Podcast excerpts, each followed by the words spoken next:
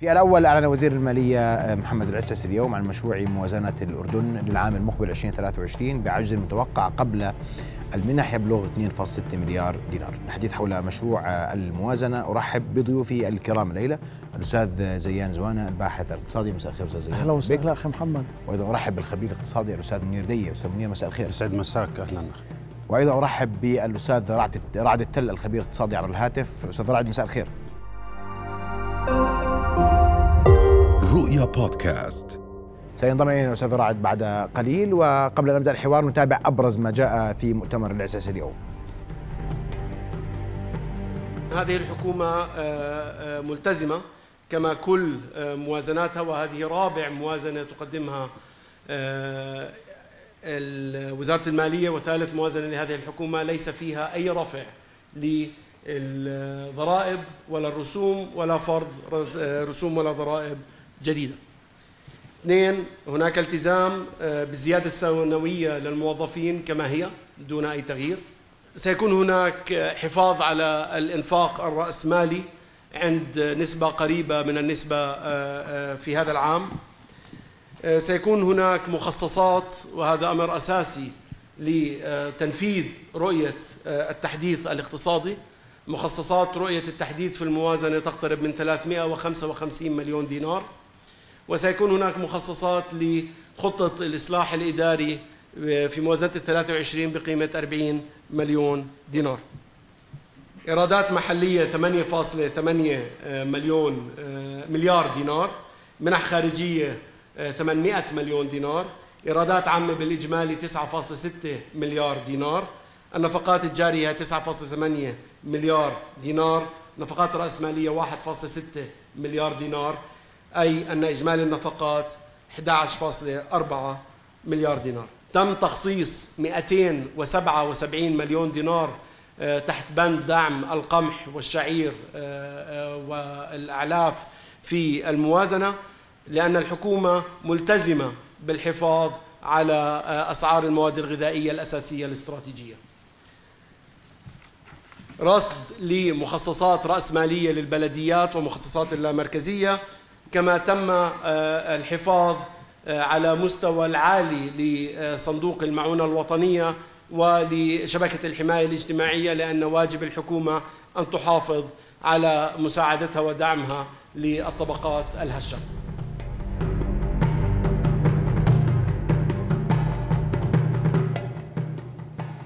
إذا كان هذا أبرز ما جاء في مؤتمر اليوم وأستاذ زيان أسمع منك ابتداء.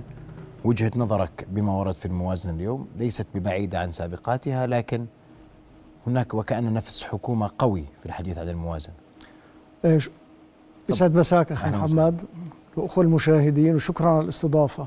بالنسبة للنفس فعلا نفس معالي الوزير كان آه، آه، واثق وأبارك له بهذه الثقة اللي ظهر فيها. بالنسبة للأرقام وبالنسبة للميزانية الميزانية هي عبارة عن تكرار للميزانيات السابقة بنفس النهج بدون أي تغيير. الأرقام هي اللي بتتغير. وحتى أوضح وجهة نظري وبشكل سريع آه، نحن أصبحنا في الأردن بما يخص الميزانية عند إعدادها وعند إنفاقها في بدايتها وفي نهايتها أسرى أسرى بالضبط أسرى لجمود الميزانية أسرى للدين العام وكلفه. أسرى لحجم الإدارة العامة وترهلها وأسرى لعوامل نحن نهرب منها.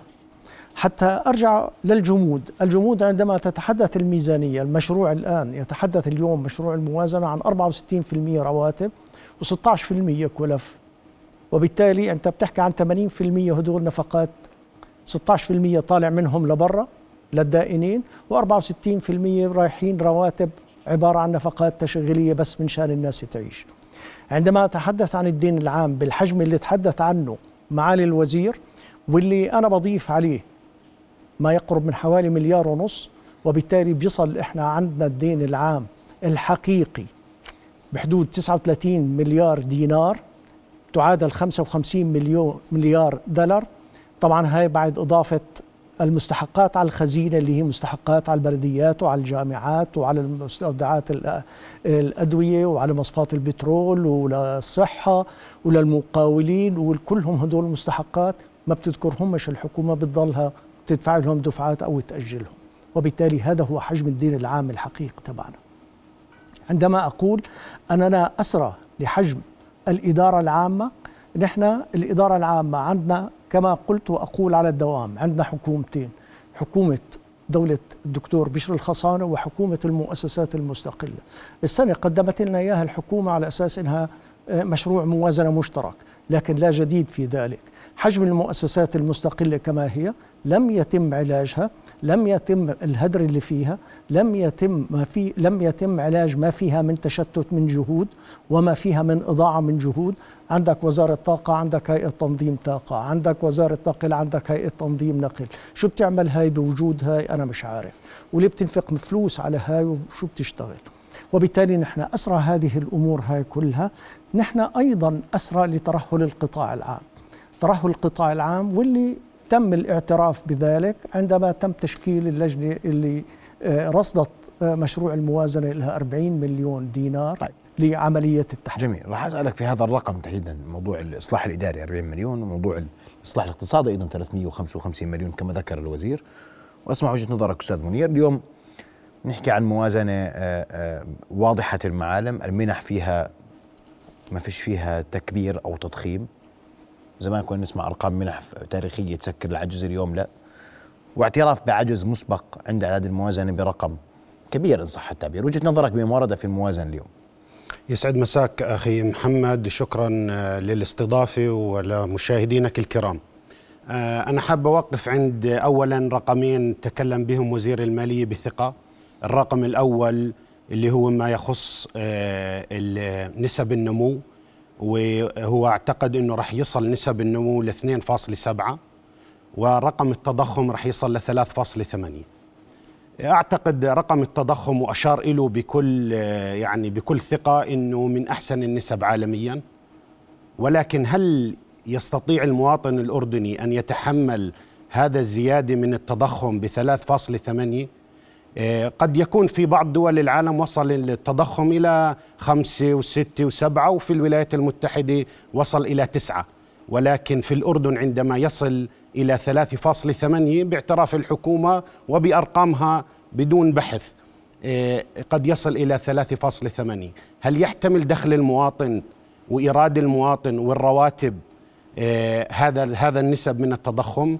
وهل هذا رقم فعلا يعني مغري حتى نكون فعلا نعتبره إنجاز.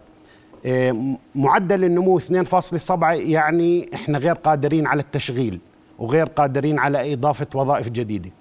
إحنا اليوم لما نحكي عن النفقات اليوم النفقات الجارية 9.8 مليار. راح يروح منهم زي ما حكى الدكتور 68% آه، منهم رواتب موظفين. 16% فوائد دين فوائد خدمة الدين والباقي آه، تفاصيل أخرى. فبالتالي إحنا اليوم آه، الباقي رأس مالي صحيح أستاذ باقي بيروح على المشاريع الرأسمالية لا غير الرأس هاي لها النفقات الرأسمالية مليار ونص. هاي إحنا لما نحكي عن 64% من النفقات الجارية راح تروح رواتب موظفين وللمتقاعدين المدني والعسكري عندنا 16% فوائد الدين عندنا 9.4% نفقات تشغيلية و10 آه، نفقات جارية. بالتالي إحنا اليوم منصب الإيرادات على النفقات الجارية اللي هي رواتب موظفين وغيره. النفقات الرأسمالية اللي هي تعنى بالمشاريع الضخمة اللي بتحرك البلد وبتعمل نمو وبتعمل تشغيل إحنا فقط مليار ونص مخصصات للعام القادم. تعهد معالي وزير المالية بأنه لن يضيف أي ضرائب جديدة على المواطن كما تعهد العام الماضي. ولكن إيرادات ضريبة الدخل سترتفع إلى 14% طيب إذا إحنا ما بدنا نفرض ضرائب جديدة وقاعدة إحنا الإيرادات قاعدة بتزيد وخاصة ضريبة الدخل والإيرادات الأخرى بدون فرض ضرائب جديدة. إذا أعتقد هذا عملية التفاف على المواطن.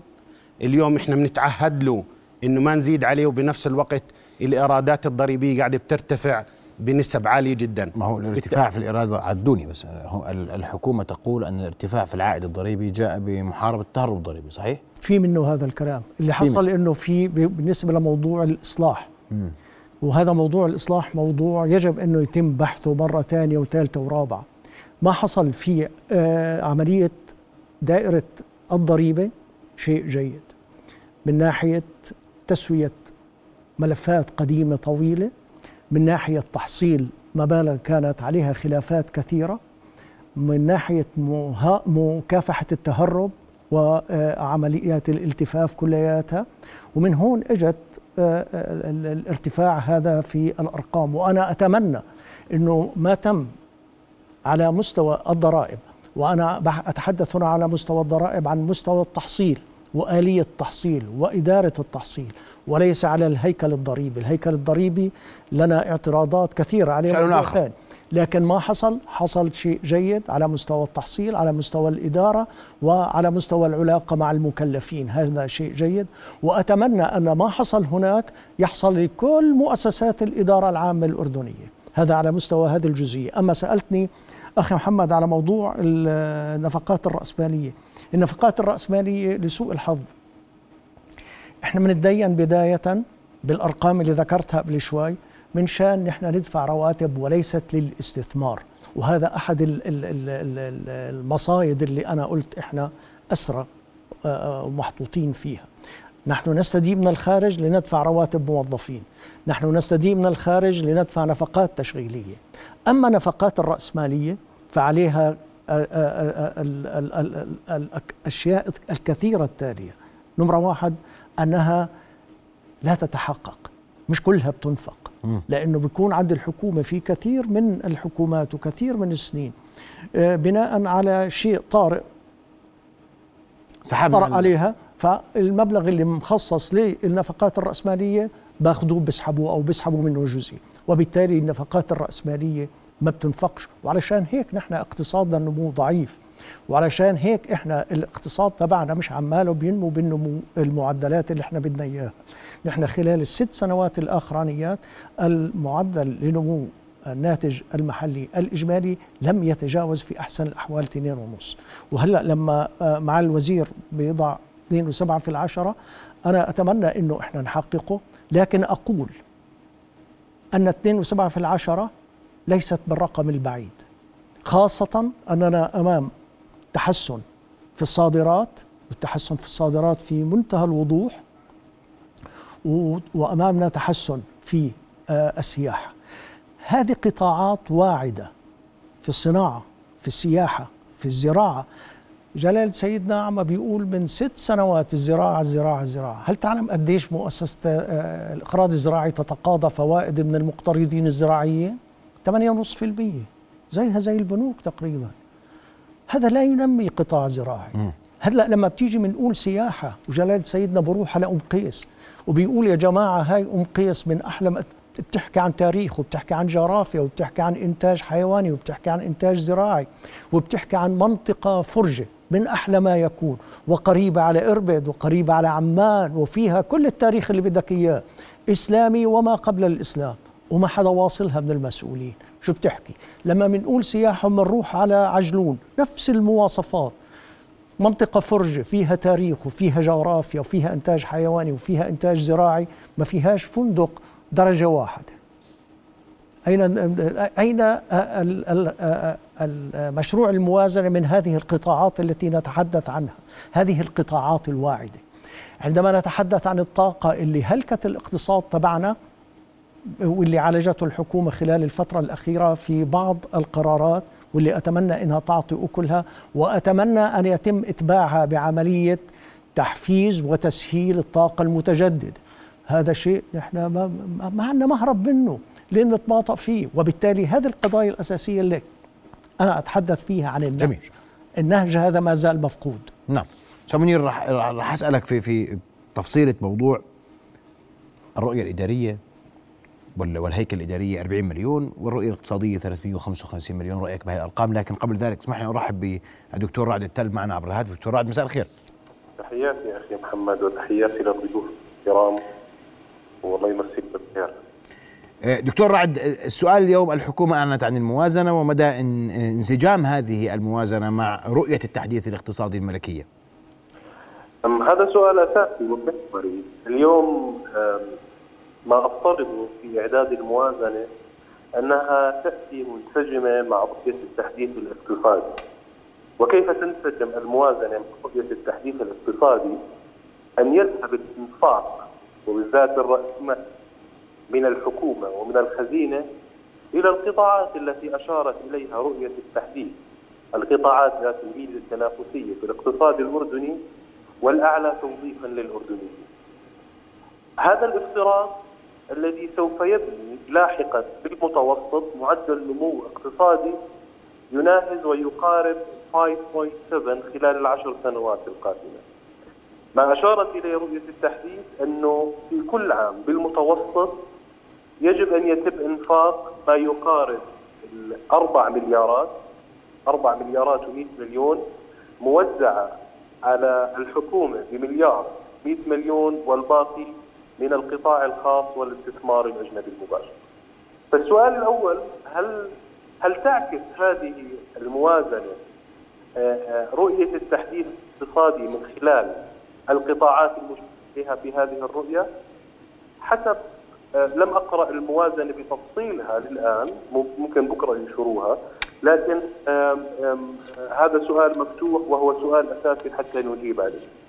النقطة الثانية اللي أود الإشارة إليها قصة الإنفاق الرأسمالي في كل مرة إعداد الموازنة آه، يؤخذ كمال احتياط يتم تسديد آه، ما يطرأ من أحداث ومستجدات اقتصادية من حسابه.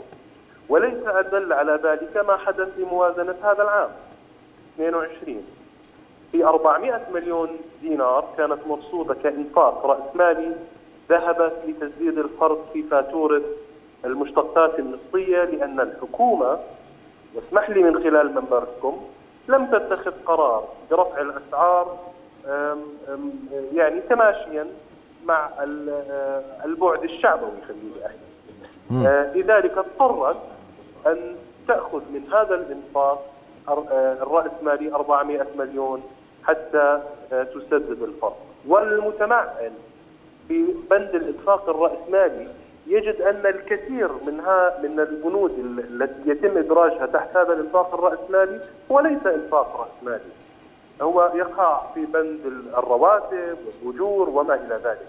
ما نقصد بالإنفاق الرأسمالي للمستمعين هو الإنفاق الذي يولد فرص عمل الإنفاق على مشاريع جديدة على بنية تحتية على المستشفيات على المدارس على مشاريع الطاقة والصناعة.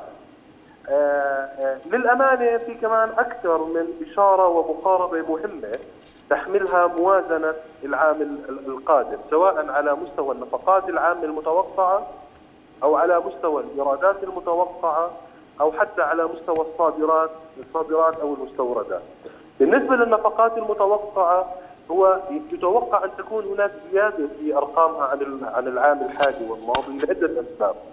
الأسباب التقليدية اللي إحنا بنعرفها بالنسبة للرواتب والكلف التشغيلية. نعم. بالإضافة إلى الارتفاع الكبير أخوي محمد آه، آه، في فاتورة المشتقات النفطيه أحب أن أشير بأنه خلال التسعة أشهر الأولى ارتفعت فاتورة المشتقات النفطية من مليارين و600 مليون تقريبا على ما كانت عليه بمقدار مليار على مليار و60 مليون في العام الماضي. أي نسبة ارتفاع تقدر بحوالي 68% هذا سوف يعكس زيادة زيادة الإنفاق. بالنسبة للإيرادات تحسنت الإيرادات في خلال التسعة أشهر الأولى وهو إشارة لتحسنها خلال العام القادم. في بندين الإيرادات المباشرة والإيرادات غير المباشرة. نعم. وأنا أحب أن أن أشير أنه دائما عندنا آه، تشوه هيكلي في بند هذه الايرادات لأنه الايرادات القادمة من الضريبة المباشرة اللي هي ضريبة المبيعات أعلى بكثير من الايرادات القادمة من آه، ضريبة الدخل مثلا، لكن الإشارة الإيجابية تحسن ايرادات قادمة من ضريبة الدخل. ما أريد أن أقول أيضا آه، أن الموازنة مثلا تفترض نمو الصادرات بمقدار 1.5% آه، آه، تقريبا 2% علما إنه الصادرات هذا العام نمت مقارنة بالعام الماضي بحوالي 20% نعم. فهذه المقاربة والمفارقة أضعها من خلالكم أمام الحكومة انت ليش عم تفترضي 2% مقابل 20% اللي اللي تحقق؟ وذلك يعيدنا إلى آه، السؤال الأساسي. كيف بنيت الموازنة على معدل 2.7 هل هو بناء على نموذج اقتصادي مدروس؟ نعم. أو هو عبارة عن الرقم المتوقع من من آه، من صندوق النقد الدولي؟ لأنه أنا شخصيا أرى أن التوقعات سوف آه، تكون أعلى من 2.7 وأعيدك وإلى الموطن الشاهد في الحديث. أن رؤية التحديث الاقتصادي تفترض خلال العشر سنوات بالمتوسط أن يصل معدل النمو الاقتصادي إلى 5.6% لذلك اي اي اي أي نمو اقتصادي يجب أن يكون آه، نحفز باتجاه هذا الرقم الذي نصت عليه الرؤية. جميل جدا. أشكرك كل الشكر دكتور رعد التل الخبير الاقتصادي. كنت معنا عبر الهاتف وأنت جزء من الرؤية ال- الاقتصادية الملكية وكنت جزءا ممن شاركوا فيها. اسمع تعقيبك وأن- يعني هناك تساؤلات الصادرات نمت أكثر. الموازنة مبنيه بشكل قد يكون متسقا مع الرؤية الملكية للتحديث الاقتصادي. وهنا السؤال عندك تحفظات على بعض الأرقام. يعني أخوي محمد موضوع رؤية التحديث الاقتصادي إحنا حطينا له مخصصات 355 مليون. نعم. طيب السؤال كل سنة هذول راح ينزلوا الرقم هذا على الموازنة وإلى متى وكيف راح يتم الصرف وشو المشاريع وعلى إيش راح ينفقوا؟ واليه الصرف وطريقتهم اليوم إحنا في موضوع رؤية التحديث الاقتصادي قلنا إنه راح يكون عندنا معدل التوظيف 100 ألف وظيفة سنويا بحيث إنه بعد عشر سنوات يكون عندنا قدرة على استيعاب مليون وظيفة. هل فعليا النفقات اللي راح يتم وضعها والمخصصات لرؤية التحديث الاقتصادي راح تجيب النتائج المطلوبة. سواء في معدل النمو أو في معدل التوظيف؟ هل هذا سيكون فعليا النتائج موجودة؟ آه آه هذا بده تفصيل. عندنا موضوع مخصصات الإصلاح الإداري 40 مليون. هل فعليا مخصصات الإصلاح الإداري؟ يعني أنا بعتقد الإصلاح الإداري لازم إحنا نحد من النفقات. إذا الآن بدنا نصير نصرف أيضا على مخصصات الإصلاح الإداري برضه هاي زيادة في العبء على الموازنة. فإحنا إجانا بندين السنة. 355 مليون و40 مليون حوالي 400 مليون لرؤية التحديث الاقتصادي ولموضوع الإصلاح الإداري. إحنا بنيجي الآن بنطلع على موضوع كمان زيادة النفقات الجارية بحدود 800 مليون. عندنا نفقات جارية.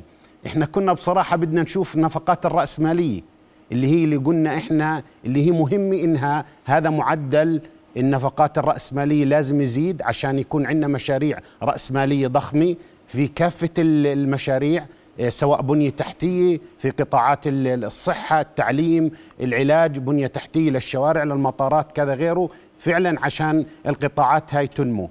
فبالتالي في بأرقام الموازنة بعض الاستفسارات والتوضيحات لازم تتوضح للمواطن لازم تتوضح أيضا. أعتقد أنه بس يصل مشروع الموازنة لمجلس النواب. أعتقد مطلوب فعلا إيضاح كل هاي الأرقام حتى تكون الأرقام بشفافية ويكون في آخر السنة آخر ال 2023 رح نيجي نقول تعال وظفنا مئة ألف موظف خلال العام الحالي ولا ما قدرناش نوظف؟ إذا ما قدرنا نوظف ال رغم إنه 355 التوظيف يفترض انه منوط بالقطاع الخاص أكثر من الحكومي مش هيك؟ القطاع الخاص هو الأساس في عملية التوظيف. علشان هيك نحن دائما نسعى لعملية النمو الاقتصادي. النمو الاقتصادي خارج عملية الإدارة العامة. الإدارة العامة بالعكس. الإدارة العامة نحن أمامنا كما قلت قبل قليل عنا مشكلة في هيكل الإدارة العامة. عنا مشكلة في أداء الإدارة العامة. عنا مشكلة في حجم الإدارة العامة سواء كما قلت ما بين الحكومتين الموجودات أو ما بداخل هذول الحكومتين. لما نحن بنقول بحدود خمسة وخمسة ونص مليار دينار سنويا عمالنا ننفقهم رواتب هذا حجم كبير من الميزانية. عندما نقول أن هناك وظائف موجودة يقوم بها كما نقول فانكشن واحد من العمل وظيفة معينة واحد بدها واحد معين لها ثلاثة بتصرف عليهم أنت.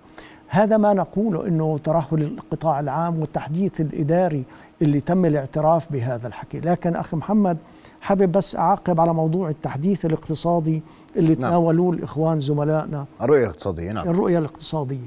خلينا نكون واقعيين. مشروع الموازنة يتحدث عن أرقام مسؤول عنها.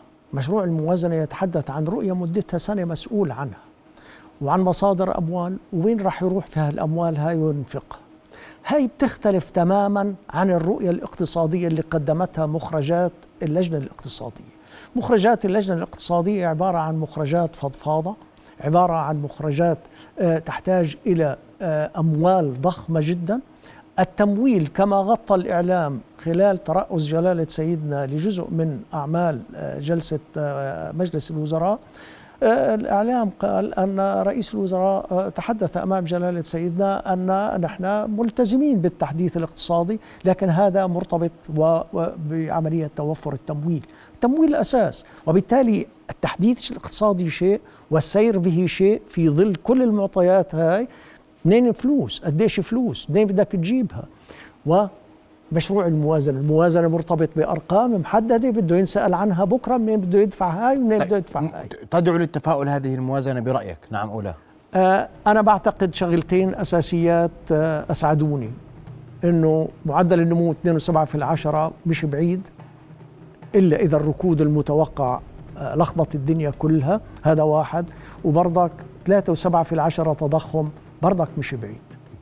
أعتقد المتفائل المتفائل الوحيد هو معالي وزير المالية وكان واضح باتا تماما أما أعتقد باقي المواطنين فأعتقد إنه غير متفائلين بالأرقام واقع الحياة واقع التضخم زيادة غلاء المعيشة آه، الأوضاع الاقتصادية الصعبة اللي عاشوها نعم. السنة الماضية. أعتقد إنه نحتاج إلى أن نرى آه، الأرقام الإيجابية على أرض الواقع وليس حبرا على ورق. جميل. أشكركم كل الشكر ضيوفي أستاذ زياد. تفضل أستاذ زياد. تفضل. أه عايز أقول إنه الموازنة تبقى تكرار لموازنات سابقة تسيير أعمال إبقاء الواقع على ما هو عليه لا جديد فيها. واحد واثنين التنفيذ. التنفيذ هو المهم والانعكاس على المواطن هو الأهم. أشكركم كل الشكر ضيوف الكرام شرفتونا بحضوركم. رؤيا بودكاست.